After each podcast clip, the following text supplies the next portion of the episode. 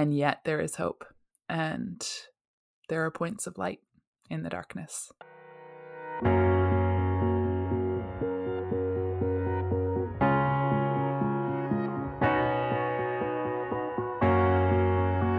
Welcome to Tales with the Sales, where we discuss stories that matter because you are living one. I'm your host, Jane DeSales. I'm a writer, poet, and storyteller. It is my pleasure to introduce you to authors as we explore how fiction impacts our lives and culture. My guest today is Carolyn Claire Givens. She's a displaced northerner exploring the foreign ways of the South. She works in communications and the arts at New City Church in North Carolina and does freelance editing and writing as well. Carrie lives in Charlotte with her two literary cats, Lord Peter Wimsey and Harriet Vane. She has previously bumped around the world both as a missionary kid and adult. Carrie has been part of the publishing process on more than 30 books, including the first edition of her own middle grade chapter book, The King's Messenger. She's the author of Rosefire, published by Bandersnatch Books in 2021. I'm so glad to have Carrie Givens with us here today. And Carrie, I know that you brought some exciting literature for us, and I don't want to wait to hear it anymore. So why don't you hop into that for us? I did. I have uh, Jane Eyre with me, which is a novel that I grew up on. Um, and I just want to read this is a spoiler for anybody who hasn't read it, but it's a quote right from the end. Um, it's Mr. Rochester, and he says, Jane, you think me, I dare say, an irreligious dog, but my heart swells with gratitude to the benef- beneficent God of this earth just now. He sees not as man sees, but far clearer, judges not as man judges, but far more wisely. I did wrong. I would have sullied my innocent flower, breathed guilt upon its purity. The Omnipotent snatched it from me. I, in my stiff necked rebellion, almost cursed the dispensation. Instead of bending to the decree, I defied it. Divine justice pursued its course, disasters came thick on me. I was forced to pass through the valley of the shadow of death. His chastisements are mighty, and one smote me which has humbled me forever. You know I was proud of my strength, but what is it now when I must give it over to foreign guidance, as a child does its weakness? Of late, Jane, only, only of late, I began to see and acknowledge the hand of God in my doom. I began to experience remorse, repentance, and the wish for reconcilement to my Maker. I began sometimes to pray. Very brief prayers they were, but sincere. And it goes on from there. But that is Rochester's kind of final moment. And it's funny like this is my favorite novel and when i talk to people about it especially in 2021 and and the culture we live in today there's a lot of complaining about rochester as a hero because he is as he says an irreligious dog. Um, he is not an ideal in any sense of the word throughout the novel. But what has always been so powerful to me in this story is his transition his repentance and his his growth. And yes you only see it right at the very end of the novel. You see his you know confession basically at the end of the novel. So you don't get to see him live out the rest of his life um but it's clearly there that this is a true change. His heart has been truly renewed. That was always like i said i grew up on this novel. I watched the BBC early 80s mini series version of it uh, that has Timothy Dalton multiple times before I ever even picked up the book. And then I picked up the book and read it over and over and over again. I have, I think, five copies on my shelf. Um, and that was just always such a powerful shift in, you know, in his character to me. And it was so moving and so clear that God's redemptive hand works in people's lives. What has struck me again as an adult is that's the really vivid repentance you know you have and i think you know i'm a, i'm a christian and and so many people that I know within the church like think about their testimony and their story of coming to know the Lord. And for so many people who grew up in church, who haven't really doubted, who, you know, have had kind of just a steady walk of faith, there's a lot of, um, there can be a lot of guilt around the fact that they don't have a good repentance story. And you know they hear somebody else give their testimony and they they feel like well you know mine's not a big deal. Um and yet what has struck me as an adult is actually an earlier passage in uh in Jane Eyre as well when Jane is madly in love with Rochester and um she she is throughout the story the steady, faithful one.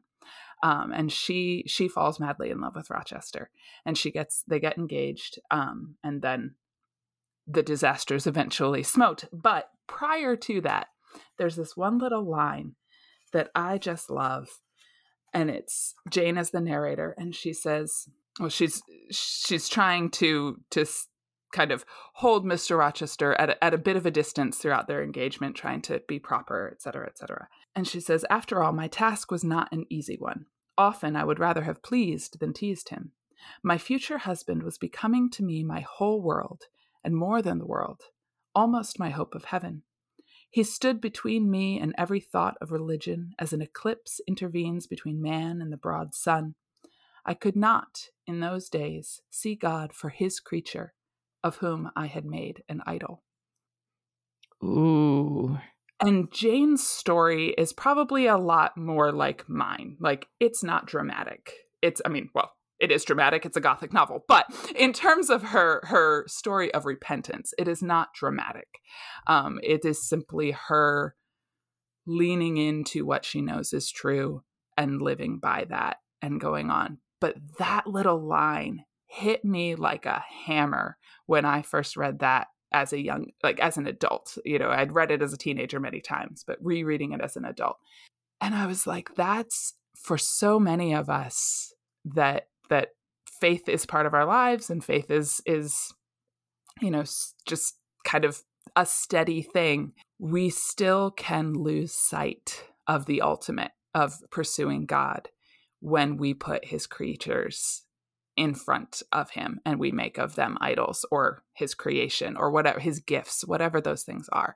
Um, and that just i think her story is so much more subdued than rochester's that you almost miss it um, because his is the dramatic one.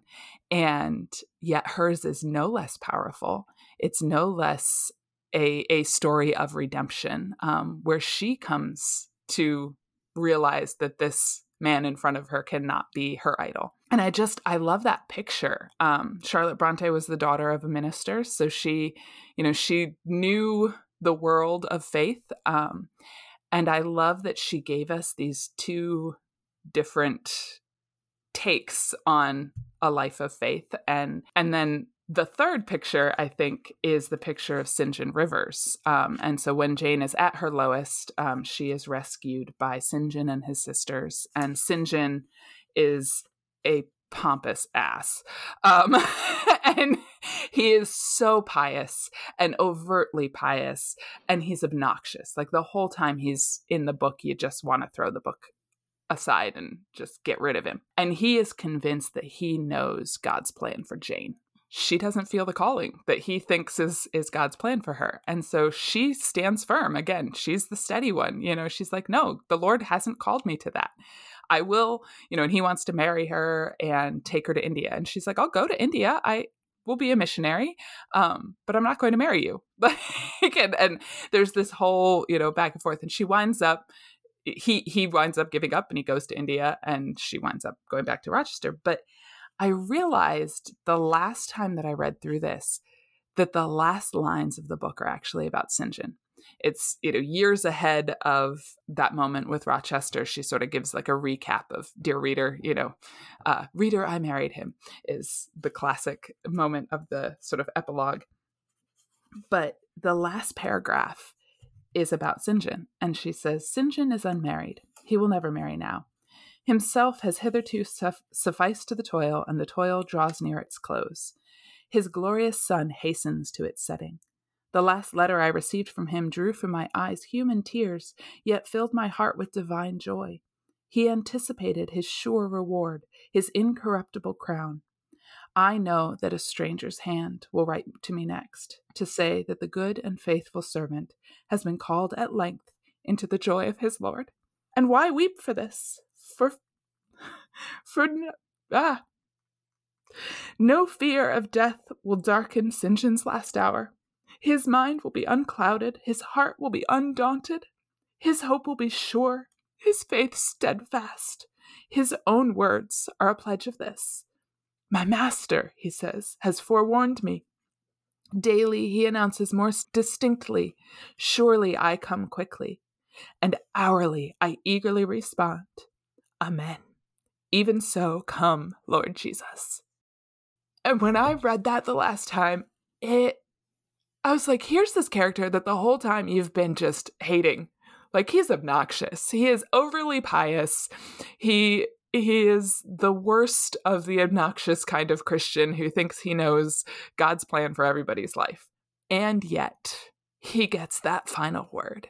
And that is such a beautiful, I mean, it's such an echo of Revelation. It's an echo of Jesus's parables and saying, Well done, good and faithful servant, and all of those things. And he even the most obnoxious Christians among us, if they are of true faith, the Lord is is their is their friend and is their guide. And I just I love all of those pictures of the different kinds of faith in the midst of an excellent novel. Like the book is not about faith.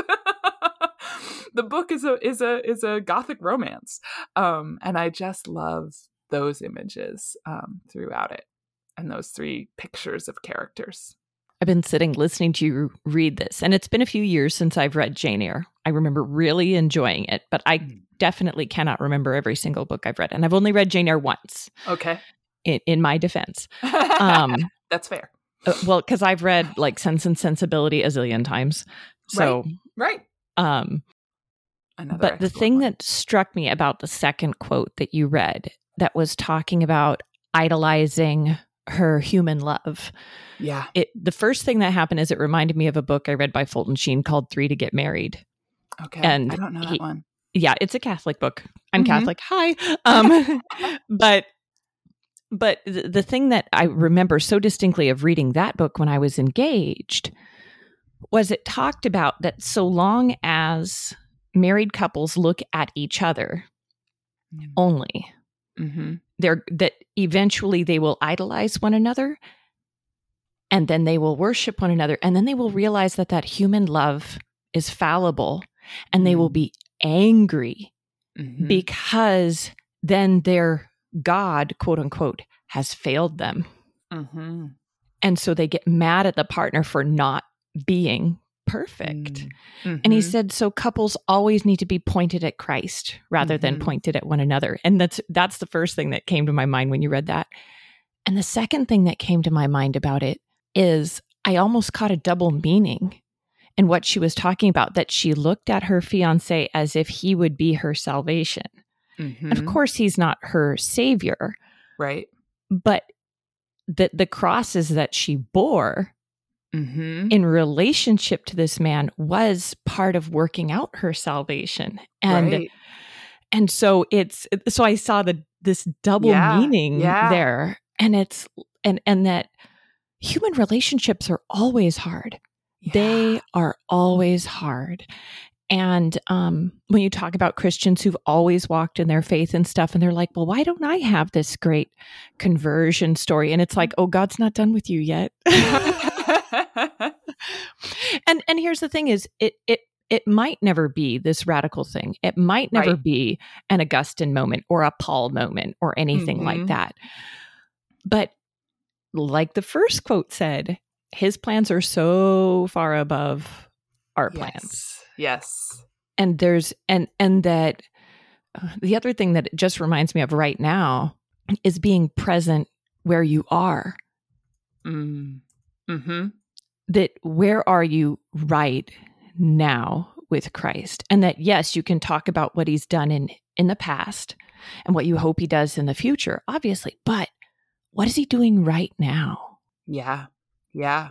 And I think even in my own life that that's a real common thing to lose sight of. Mm-hmm. So can I bring in a second book and, you know, I want to ask you before before we move on to a second book. I want to know where you were at in your life. I know you must have been young when mm-hmm. you initially read Jane Eyre. I honestly cannot remember the first time I read the book. Um, it was likely early middle school, just based on my reading habits of life. Like I would guess that. But because I grew up watching that mini series, which is, I mean, it's like six hours long. It is, it is almost word for word the book. Because I grew up watching that, it is so intertwined. Like I knew this story so well before I picked up the actual text. So yeah, I'm not 100% sure, but I would guess it would have been 12, 12 maybe 13 um, that I first picked up the book and read it and then continued to read it over and over and over again. so it's pretty much been a lifelong influence for you. Absolutely. Absolutely. Yeah. Wow. Yeah. yeah. So what else did you want to share with yeah, us? Yeah, well, you were just saying, you know, the the where are you now and what are you doing now and where does God have you? And what that brought to mind is the very final page of um, Middlemarch by George Eliot, which is another novel that I love. Um, that's one that I actually didn't read until grad school. And then I had to do a presentation on it and I had a week to read it. And it is a 400 plus page British novel. and so I took it to a park and I sat down and I read more than half of it in a day um, and read the rest of it over the next day and um, was just completely taken in. It's such a good story. There's multiple major characters and you follow their their tracks. One of the characters is Dorothea she is this idealistic she's going to save the world and she's going to do it by by bringing you know bringing good to people uh in the name of Christ. Like she's she's going to do that. And so she pursues that goal to the extent that she marries a minister because that's what you know she's going she's she doesn't love him but you know he's he's going to be useful in terms of you know how she um can she will work alongside him and and they will bring good together is is kind of her mentality um he's awful and and she winds up actually he's also twice her age if not more and uh, as he is failing in health she actually falls in love with his nephew her husband when he dies she doesn't she doesn't do anything with his nephew you know she's not inappropriate in any way but her husband realizes this. And when he dies, he leaves his estate to her. He's also wealthy and, and a landowner, leaves his estate to her with the uh, caveat that she will lose the inheritance if she marries the nephew. And so she then is left with this tension throughout the story of I can do so much good with these material things that I have with this estate. And yet here's a man I love. Over the course of the story, like she just has to wrestle with that. And um, I'm trying to think if I need to give the resolution to that in order to understand this. I don't think I do. So I'm gonna. I haven't read it, so please. No I'm gonna hold. Okay. The, the, the very last word about Dorothea um, says the effect of her being on those around her was incalculably diffusive for the growing good of the world is partly dependent on unhistoric acts, and that things are not so ill with you and me as they might have been, is half owing to the number who lived faithfully a hidden life and rest in unvisited tombs. I love that. It's so good. I love that. It's so good. I mean, and it goes hand in hand with uh, there's a verse from Thessalonians, I think, about, you know, live quietly, work with your hands. Um, and it, it goes hand in hand with that, that that's, that is what God calls us to. He calls us to steady faithfulness. These stories that, you know, have shaped me are, you know, they're fiction stories, but going hand in hand with what I've learned through the Bible and through church and through, you know, my family's faith, like they are examples to me some you know in some ways the same way my grandmother was like you know it's it's that like these are all people that i look up to that's one of the reasons i came up with the um, kind of catchphrase read stories that matter because you are living one because mm-hmm. You know these relationship with these characters i came up with this i've been having a struggle with social media and the idea of it later i'm a yeah. very relationship oriented person and the thing i realized is social media is kind of fictional relationships with real people. Hmm. Reading mm-hmm. fiction is real relationships with fictional people. I like that. I like that. There's just such a world out there, and we can encounter people that we would never meet in real life. Mm-hmm. And we can see people almost as they are, and that we get to see their thoughts and their motivations. And I think that's one thing that, you know, we're afraid to make ourselves vulnerable in life. Mm-hmm. And so a lot of people don't necessarily understand our internal motivations and the choices that we make. And right. so it, it leads to less empathy. Mm-hmm. Mm-hmm. Whereas when you get to a fictional character, often you see their motivations or you see the movements in the interior life, like Rochester saying that he finally turned to prayer. Mm-hmm. That if this were someone you knew in real life, you would have never been privy to this conversation. Right, right and you would have continued to think him a butt. And and your life would have not been edified by your experience with him. Right. But in being fictional, you get to listen in. Mm-hmm. Mm-hmm. mm-hmm. It, it, it's funny. I, I remember one of my writing professors talking about the difference between direct dialogue, writing in quotation marks, and indirect dialogue, which is just explaining what somebody said. He said, you know, writing in quotation marks, you direct dialogue, you are inviting the reader to listen to the conversation. They're going to lean in and actually hear what these characters are saying to one another. Whereas indirect dialogue, they're just observing kind of what happened.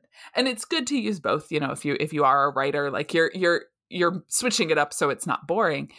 But I that has always stuck with me and and I think that's one of the reasons why I really enjoy writing dialogue is that like you're just inviting the the reader to just lean in and really engage and listen to what these people are saying. Um, and then when you have a first person narrator, even better, you get to get inside their head.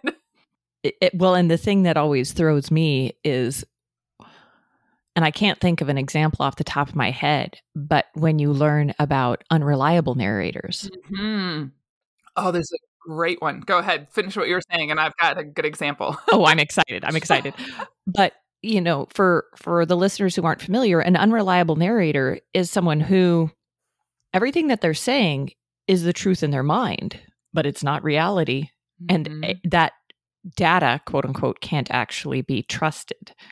Right. So go ahead and give me your example. Yeah. So it's a book called Codename Verity by um, Elizabeth Wein.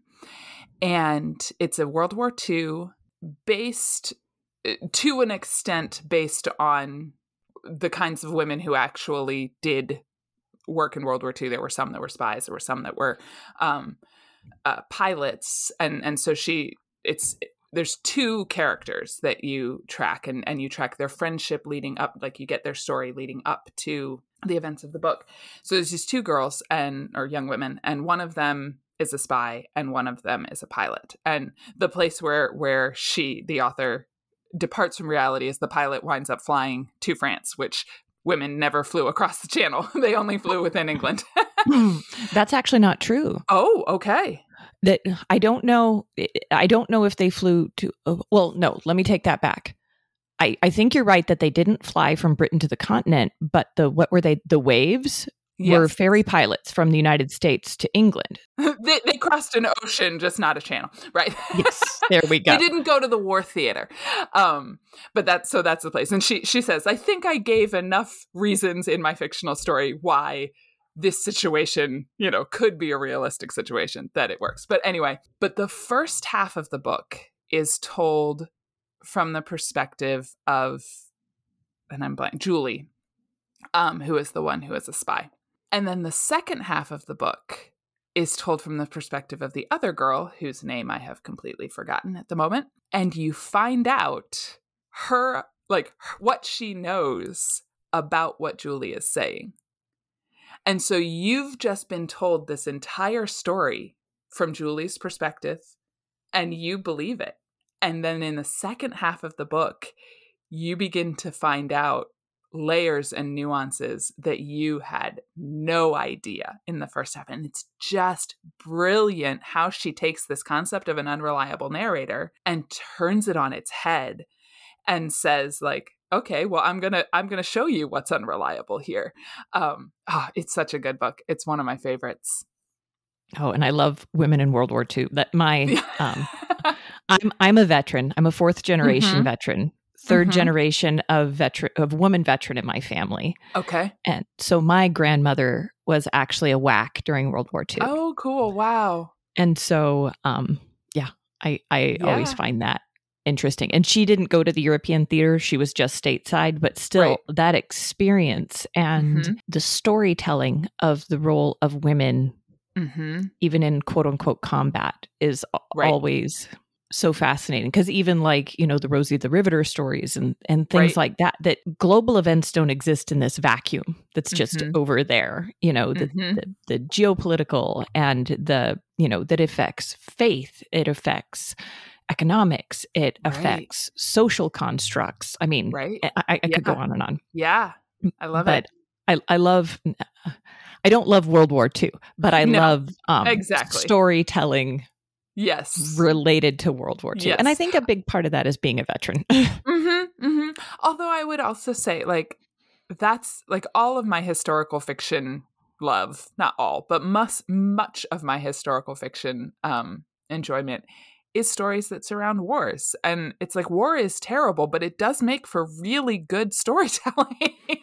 you know, that that is an interesting dynamic that you're like, I don't want to glorify this, and yet if you need some a setting with some drama, um, here's some available to you. Well, and it can bring out the highs and lows of humanity. Yes. And it makes you wrestle with these ideas. One of my favorite books of all time. It's like over a thousand pages. And it's this saga written by um, an Italian man named Eugenio Corti. And the book is called The Red Horse. Okay. And Eugenio is a, an Italian veteran of the 2nd mm-hmm. World War. Mm-hmm. And being Americans, I mean, we hear the Allies narrative, we hear a, a very um, Western European narrative, we hear a very British, well, we don't even really hear a British narrative because how many of us know about the Battle of Singapore? I mean, right. seriously. Right. Um, we don't get a um, Anzac narrative mm-hmm. here in the United mm-hmm. States. We almost just get a US narrative, which is still fascinating. But hearing this man write this historical fiction tome and he he was a veteran of the Russian front.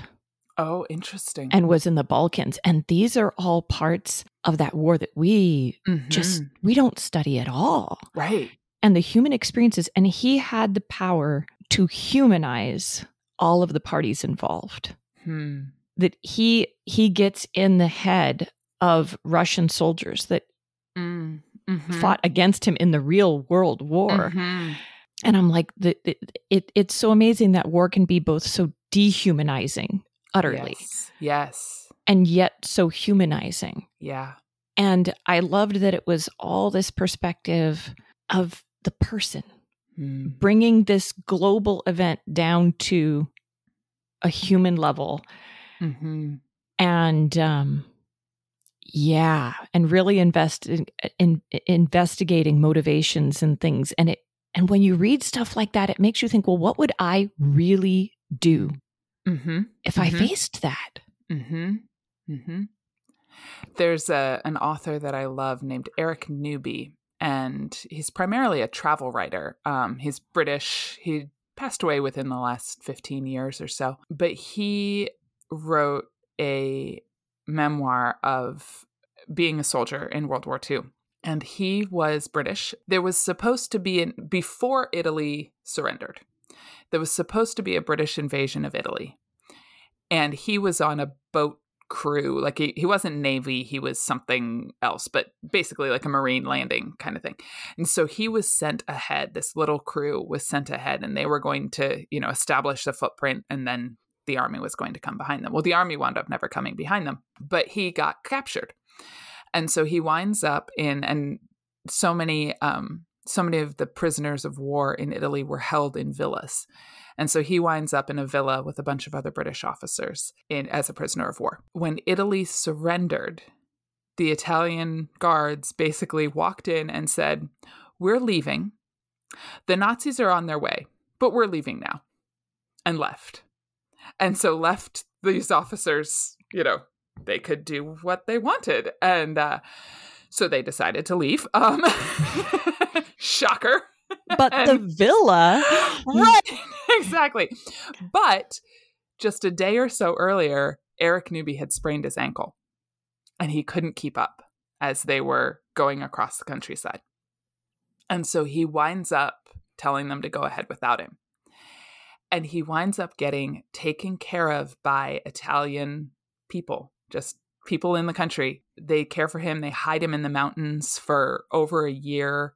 Um, and he's eventually recaptured again and eventually sent to a camp. And he made it through the war. Clearly, if he only died 15 years ago, but um, but one of the things that that I love in it because I would say across like generally Eric Newby is a funny writer. Like most of his travel writing, it's interesting and fascinating, but it's very dry and and humorous. And here's this very dramatic story that is his experience. But one of the things that hit me so hard the first time I read that was he talks about these Italian country people who take care of him that until this moment he thought of them as the enemy you know he thought of them as you know and he called them italians and you know and he had had all of these derogatory terms that he used to talk about the Italian people. And here they just opened their arms and cared for him and protected him. And this shift that, you know, that he went through in realizing these these were people, you know, and and they were good people and kind people. They were not Mussolini. Um and that it's just oh, it's a it's a fascinating book and a really, really great. But again, that humanizing of learning about who these people are so many of them are just the the waves of war and the winds of war take them and put them on one side or the other. Well, and the crazy thing about it is all these experiences we're talking about, this humanizing actually occurs in suffering mm. and in mm-hmm. desperation. Mm-hmm. That the bright sunny day when he's in the villa, right, and he's quote unquote safe, even though he's a prisoner, right, he can't see it. But in desperation, the scales fall from his eyes. Yeah. Yeah. I love stories that are about seeing people. Mm, mm-hmm.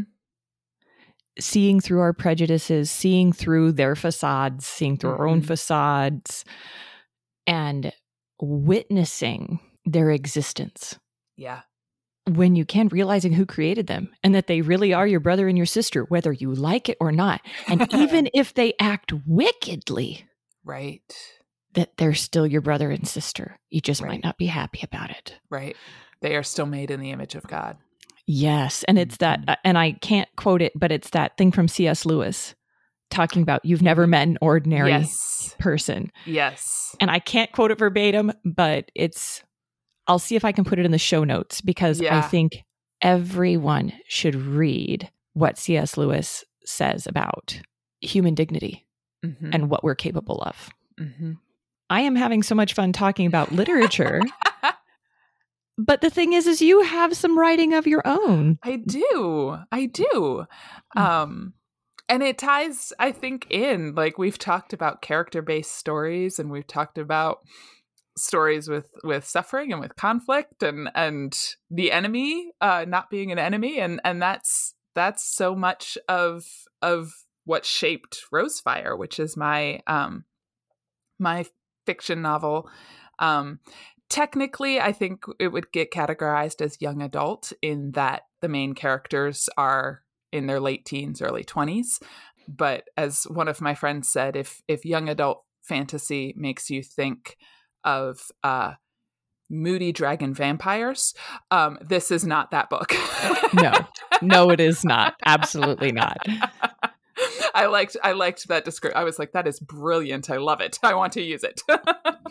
no, that would be high fantasy. exactly. And, and, like I was actually talking with my husband about your book last night, and I'm like, so let me get this straight. And my husband is 100% nerd, and I uh-huh. adore him for it. Uh-huh. And I was like, so let me get it straight.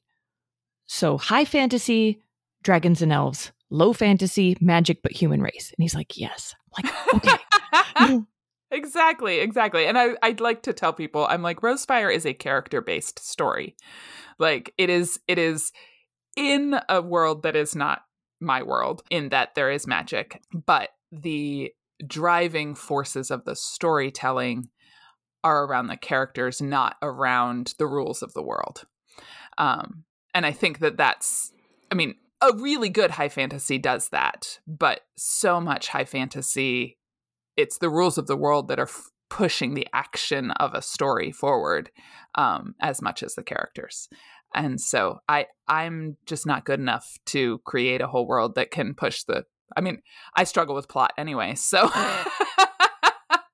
You mean you don't want to write your equivalent of the Silmarillion plus plus you know, plus? Come on. You know, I I had a good conversation with someone recently about it, and I was like, I'll be the Lewis to your Tolkien and tell you to quit planning and start writing. and... Awesome, awesome. But but I digress. tell us where you were at in your life when you wrote Rosefire. Yeah. So, Rosefire actually, I started writing it in 2000. Well, I got the idea for it in 2008. Um, so, it's been a while because it didn't come out until this past year, 2021. I was in grad school and I was doing a, an English degree with an emphasis in writing, and and creative writing was in there. And so I was writing a lot of things, and I was reading a lot of T.S. Eliot's Four Quartets. I spent a good portion of the last 20 years reading T.S. Eliot's Four Quartets, and it's one of my favorite uh, pieces of literature. In that season, I remember reading just a couplet in there that says, Ash on an old man's sleeve is all the ash the burnt roses leave. And I immediately had this image of an elderly monk shaking ash off of his sleeve after roses have been consumed by fire, which is another image that's throughout four quartets is is roses and fire and the flames and the roses are one. I had this image and I was like, okay, who's he? you know, who's who's this who's this monk? Um, and that started me pretty quickly to Brother Ezra, who is um, one of the characters in in Rosefire, and he is an elderly monk. He has his own backstory, but he is a seeker of the rose who is the hope of the kingdom of Asael. And then, fairly rapidly after meeting Brother Ezra, I got to know the rest of my main characters. Um, and Karen is the narrator, and she is the daughter of a nobleman of Asael. And the nobles think of the ancient writings and the monks and the peasants and this promise of a hope for Asael as bosh. You know, it's it's just the the the foolish beliefs of pe- peasants and monks. On her doorstep arrives Anya, who is has no memory of where she's come from and has prodigious skill in magic, and magic is part of these ancient beliefs that starts Karen and her brother Richard and their friend Edmund on a journey of rediscovering the ancient writings and Anya as well, rediscovering the ancient writings and beginning to see that perhaps Asael needs to return to what the ancient writings say it was built on um, in order to get through the crisis that it currently is in. The king is dying, his heir to the throne dies, and no one knows what the what the future is going to hold. And so they begin to study the ancient writings and begin to wonder if if perhaps they have found the rose who is who is the hope of Asael.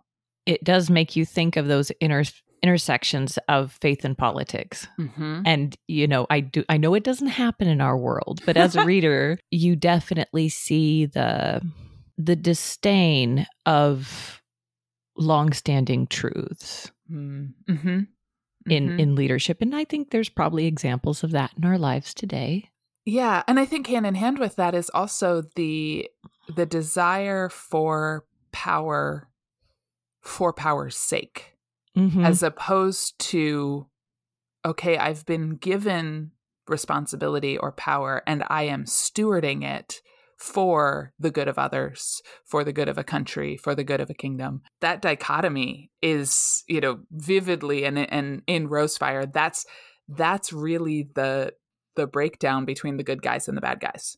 What are you going to do with power?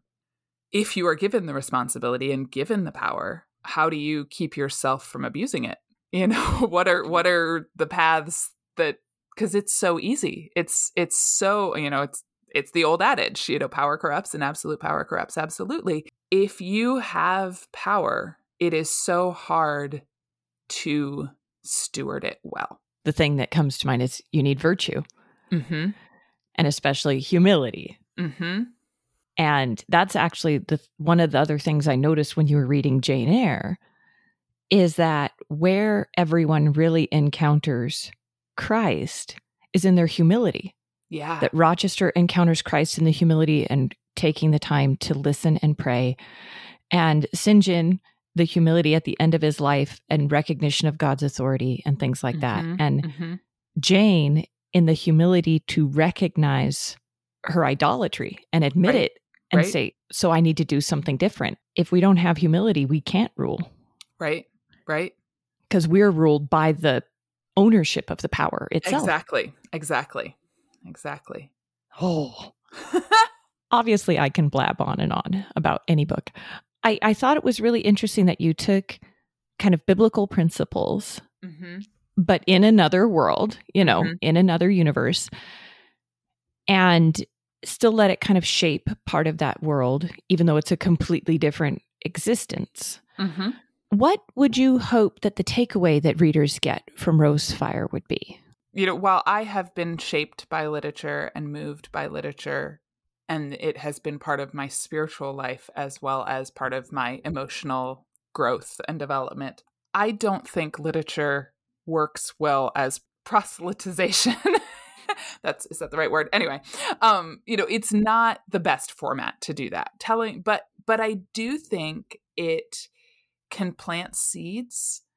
To go back to Lewis, you know, when the children are leaving him at the leaving Aslan at the end of um Voyage of the Dawn Treader and Lucy or I think Aslan says to Lucy, I'm in your world too. And and Lucy's like, You are? You know, and and and he says, Yes, you, you just have to to look for me there. You have to recognize me there. And I think that that would be my hope of, you know, what Rosefire can do in terms of that that it will just plant those seeds of longing for something more um and those seeds of of recognition that that there is truth and it is outside of me and my wins of whatever i decide today is is good for me you know is is what's true that that will plant that seed among people and they'll begin to explore what what truth really is That's a pretty important question. it is it it's is. really the center of everything. And like I've talked with some friends about faith and stuff. They're like, well, I'm looking at such and such and I'm looking at such and such. I'm like, seek the truth. Mhm. Seek the truth.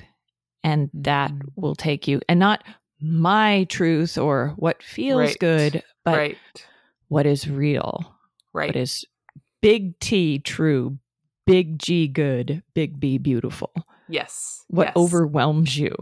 yeah. and yet and and how is it that these things can be simultaneously the most simple mm-hmm. and the most complex Mm-hmm.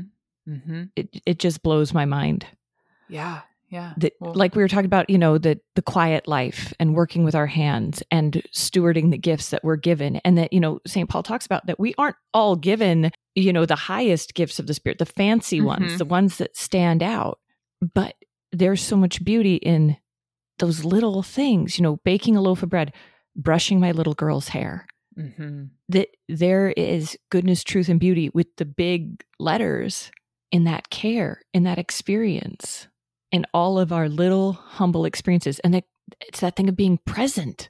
right right which I'm not always present when I'm brushing my kids' hair. I tell you that much right now. But here's the thing as I know you and I know Rosefire isn't the only thing that you have done. You have a little thing called called Bandersnatch Books. Speaking of good, true, and beautiful, um, that's that's one of our one of our taglines is you know making books that are good, true, and beautiful with capital letters. So yeah, we uh, we being me and uh, Rachel Donahue and Annie Beth Donahue, who are married to brothers, hence they have the same last name. Um, but the three of us have launched a small publishing company called Bandersnatch Books. And our goal is to look for the books that are off the beaten path that would otherwise be lost in the world of publishing. The reason that we kind of came to that was all of us have run into trying to get a book published and hearing over and over again, oh, this is really good. I don't know how I'd sell it because it doesn't fit into X, Y, or Z category. And so that's really what we're looking for is books that for some reason or another. So Rosefire, for example, is you know, it's too Christian for a general market publisher, but a Christian publisher doesn't like the fact that there's magic in it. So it's stuck in the middle. And, you know, what do you do with that? And some of the best books are there um, that, you know, for some reason or another, it's just not going to fit into the right boxes of a major publisher. All three of us have many friends who are writers, and we knew quite a few people who were in the same boat as we were and we said you know it we've got the skill set because so many of those writers their option is either don't publish or self-publish self-publishing is doable and you know and it can be done well but many writers don't have the skill set that you need around writing a book in order to publish it. You know, you have the skill set to write it, but what about marketing? What about making sure the layout looks good what about eh, running social media you know all of all of these things that are part of of getting a book out into the world and so we looked at our skill set and said oh we have we have those skills among us and if we don't have it we know the people who do. And so we could be a team that could help get a book a, a bigger platform. It's not going to be a Penguin Random House bestseller, but it can be a bigger platform than somebody just putting it through Amazon's KDP. You know, so that was kind of where we where we started. And really loving that idea of looking for books that are good, true and beautiful. And um those books that are kind of classics before they even begin, you know, and that have a bit of a timeless quality to them and so that's that's where we're starting. We're starting small and we actually started with our own books because we figured we're learning how to do this. We might as well mess up on our own books first um, before we tell an author to trust us. So rosefire we did a kickstarter for it and published it uh, this summer. And then we've published a book of poetry by um, rachel. It's called beyond chittering cottage poems of place Sounds very Wendell Berry. It does sound very Wendell Berry. It's, I would say, Rachel's poetry reminds me of Robert Frost in its approachability. Mm. It is just you're you're there, you're in it. You're not um, weighted down by stylistic um, features, even though it is excellent poetry. You know, you're not distracted by the style. And then you know you get the gut punch of truth in the midst of that and that's one of the things i love about it and she she and her family have had lived overseas for good portions of 12 years and then settled on a piece of land that is adjacent to her husband's family's land and they, the family has been there for generations and so mm. she's now learning what it means to be rooted and to have a place um, and that's what these poems came out of and then we have a book that uh, should arrive any day here to my house that will then be shipping out. Um, that's a picture book that's actually a, a, local artist here that we know. And she had written this picture book called Why Does Mommy Say No? and illustrated it, painted the paintings herself, and it's it's beautiful. And I'm excited to see that get into the hands of young families. That's definitely a, like aimed at preschoolers, toddlers. And then we've got coming next year. Um, we've got some middle grade books. We have Annie Beth's middle grade wheelchair basketball mystery, um, which I feel like it feels to me like all of my favorite middle grade books when I was a kid. I think there are some really, really great middle grade books being published today, but so many of them are just downers. like like you know a kid has a major trauma and that's what leads to the story that's being told you know and and they're beautiful and they're good books but annie beth's is just it's fun and it's lighthearted. It doesn't take lightly um the hardships of life but they are just a part of life you know so her main character is is in a wheelchair but it's not that's not her defining characteristic. She is also a go-getter and she wants to to figure out how to solve this and and she's far more concerned about the fact that her mother has taken away her cell phone for the week um, than she is about the fact that she is in a wheelchair and can't access something so um, i think that that's a great you know just middle grade world um, we have some fantasy books come in next year as well then we're we're looking ahead. We're we're planning for 2023 as well. So we don't have too much that's locked in yet, but you know, kind of looking in that world. And I would say many of the books that we're publishing are going to be children's through young adult. Definitely the young adult are ones that adults will enjoy, you know. So and if there's a book that's aimed for grown-ups that is a good fit for what we're looking for, we wouldn't turn that away. Um, but we're just kind of starting where we have the connections we will reopen submissions in January. Um, mm-hmm, yeah, we took a break this fall in order to kind of catch up and get ourselves um, to where we're going. Why do you need a break? Mm-hmm. It's not like reading a book with, you know, a clear mind and thoughtfulness right. takes time and energy. exactly, exactly. But yeah, our plan is to reopen in January. That makes sense to me. Mm-hmm. Seems a pretty typical way to go about it. Yeah. And I got an email saying that you guys are looking to do reprints, new editions yes. of classics. And I was like, yes. oh, because this, it's very exciting because, I mean, for, for people out there who don't know, and especially for all you homeschool moms who are reading classics to your kids, we know what a pain in the rear it is when you order one of these on Amazon and you get it and the typeset is terrible. And it's just these horribly mimeographed pages where you can't even decipher the artwork if it's present. And there's uh, grammar errors galore if they did retypeset it. And the margins are all off. And you're like this hurts my brain to read. Exactly. Exactly. And that is our goal is creating a set of classics that are beautiful, that are something you actually want to pick up and hold in your hands, um, and that introduce people to either reintroduce them to old favorites or introduce them to new favorites.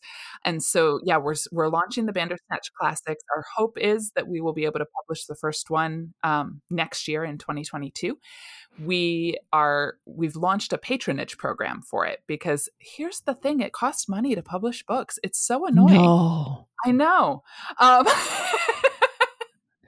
and, and, just a minute ago you were telling us it takes time to read a book now I you're telling ya. us it takes money to I publish a book what kind of world is this? What kind of world? Um, and so this patronage program is just an opportunity for people to donate and um, be part of making this set come to life. Um, and hopefully, you know, hopefully once we get a few of them, it begins to pay for itself um, because we won't have the cost of, you know, paying an author royalties on a public domain book um, and things like that. But to get rolling, we uh, we do need some some help. So if anybody is able to assist, um, that's on our website. It's the classics page on our website. Your your reward is you get to be part of the team. Your name will be in the book as one of our classics patrons. Um, it is not a purchase of the book, and it's also not tax deductible because we are not a 501c3. we are a for profit company. um, but we just love the idea of being able to invite others in to join us in making these books um, and bringing them to life. I my favorite like example you were just talking about getting the book off of Amazon and it being such a disappointment. My favorite example was one of my coworkers. We came into a meeting one day and he goes, "Okay, Carrie, you're going to know what this is or what's going on here. I need to show you something." I was like, "Okay, what?" He pulls out of his bag a thin volume of poetry from an uh, early 20th century poet was in the public domain. The the cover wasn't bad. You know, it was a it was a paperback cover. It wasn't terrible looking or anything like that. But he goes, "Open this up and tell me what is going on." And I open it and the entire thing is printed in Calibri font, double spaced, with no variation anywhere. So the poems, the table of contents at the beginning is a list of poems, double spaced. There are no page numbers associated with them.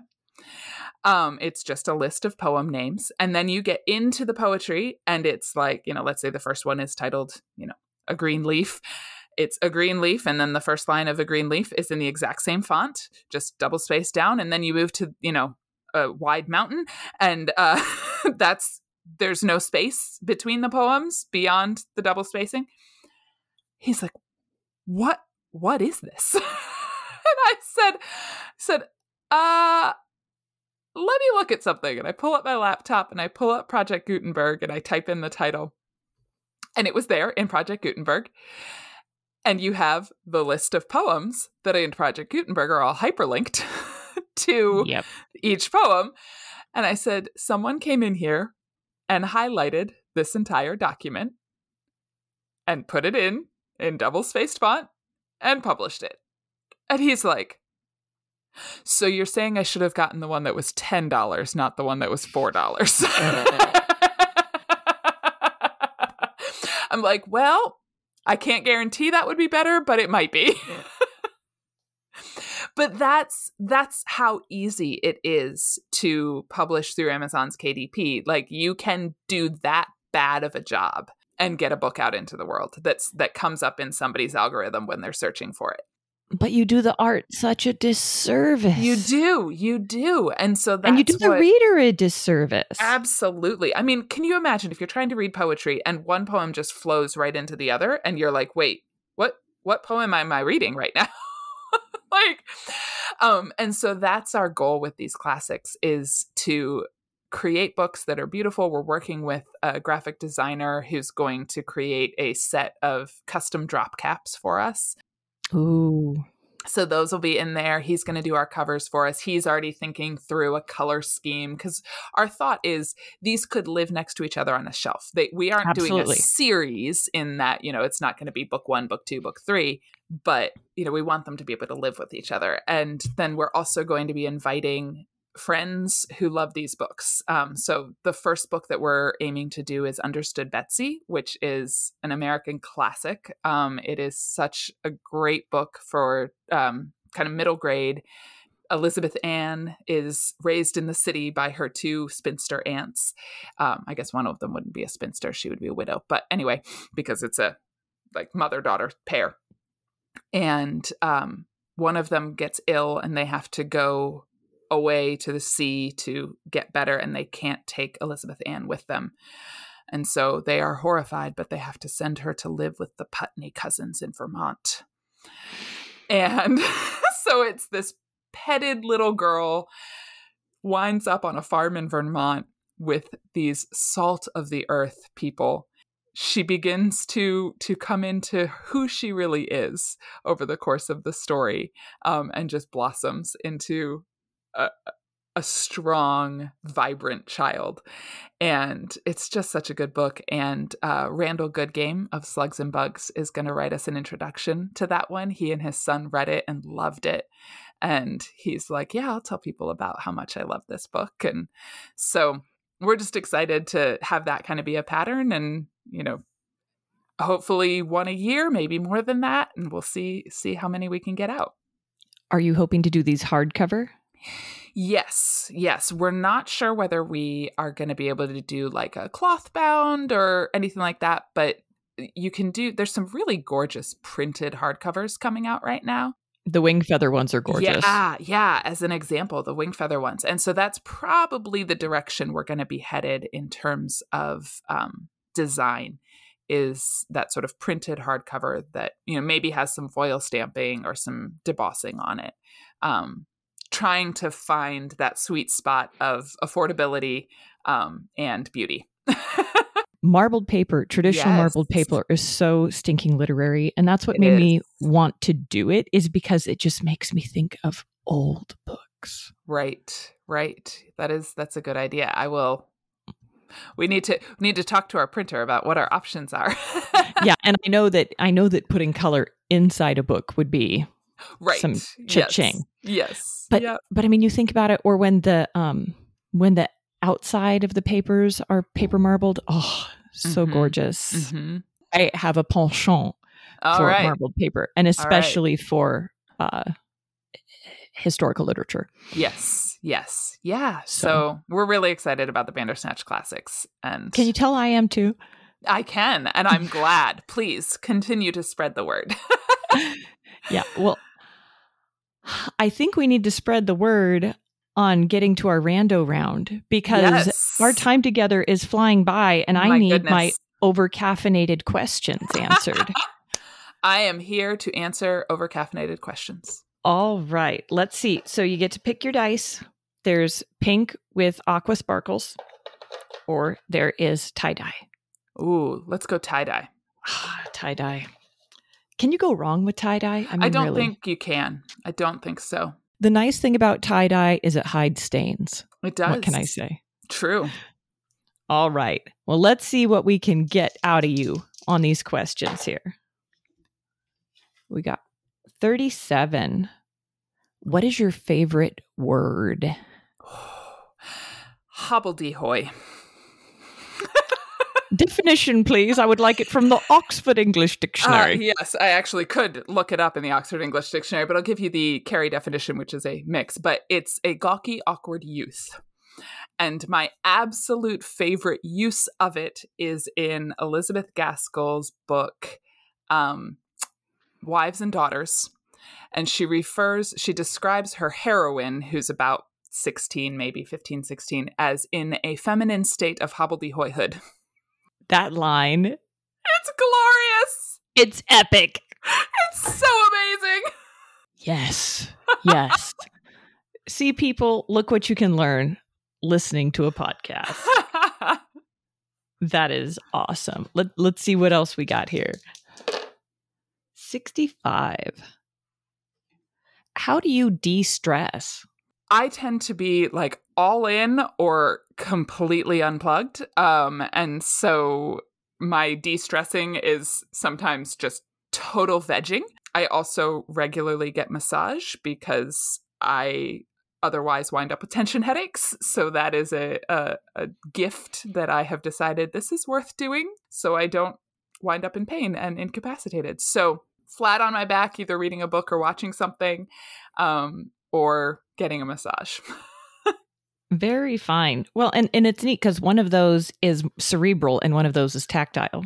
Yes, yes, yeah, yeah. And that was actually part of my like realization that I should do massage regularly was, you know, I'm I'm single, I live alone, and I don't get a lot of human touch. And, you know, I was like, there's a book by Lore Wilbert called Handle with Care um, about Jesus' ministry of touch. And she actually talked about how massage was a part of her learning about touch and good touch in you know in our current day um and i just thought that was fascinating and that was part of part of my trigger well and especially right now with like social distancing and mm-hmm. masks i mean i don't know if you guys mm-hmm. have masks where you're living yeah. or what have you yeah. but there's so much disconnect that mm-hmm. to be able to reconnect with other human beings but tactile also makes you reconnect to self Yes, exactly. Exactly. Oh, yeah. Ah, that's really cool. All right, let's see what else we got. I just like rolling dice. Hey, it's a good plan. Ooh, number 99. It's an that's excellent exciting. number. It's the year I graduated from high school. I I thought you were a lot younger than that. I am not. I like to gra- you know confuse people that way. Because I graduated in 97. So oh, there we go. yeah. So we're in the same age cohort. Woo. Um, what's your favorite podcast? This is hard. I okay, so I love like rewatch podcasts. That that is a genre that I really enjoy where they're rewatching through a television show or um anything, you know, movies or, or things like that. I I just enjoy that and talking through it. Probably the best of those is uh, one that's now done, but it's the West Wing Weekly.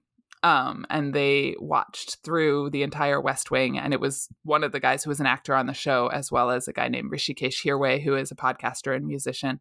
So that's like still holds a high spot in my heart, even though I don't listen to it regularly anymore because I listened through the whole thing.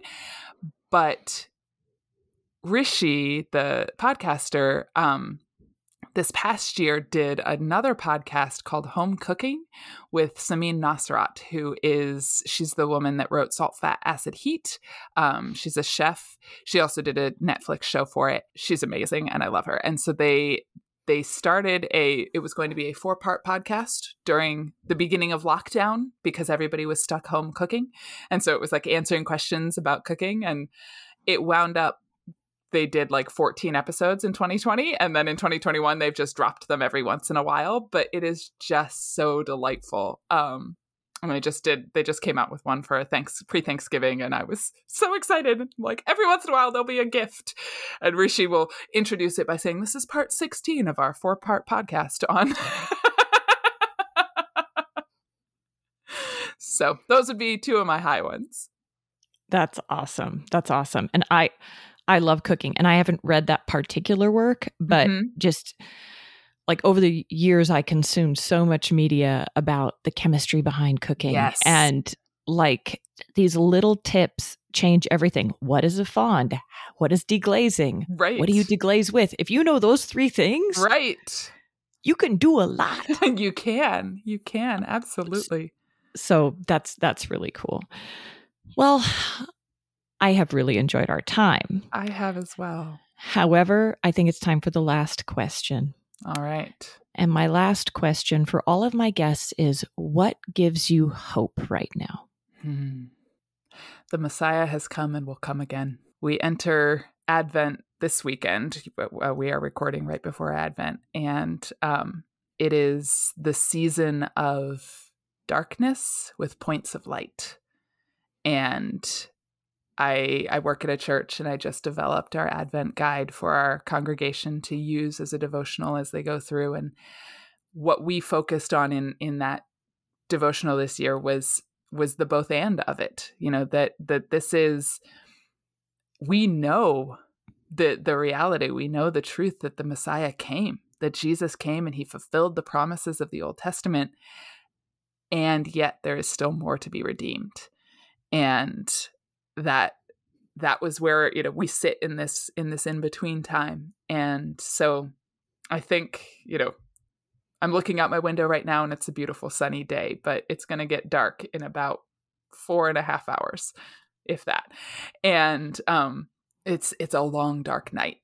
And yet um and i think right now in this season you know we feel that metaphorically as well. Um and yet there is hope and there are points of light in the darkness. Mm-hmm. That's beautiful.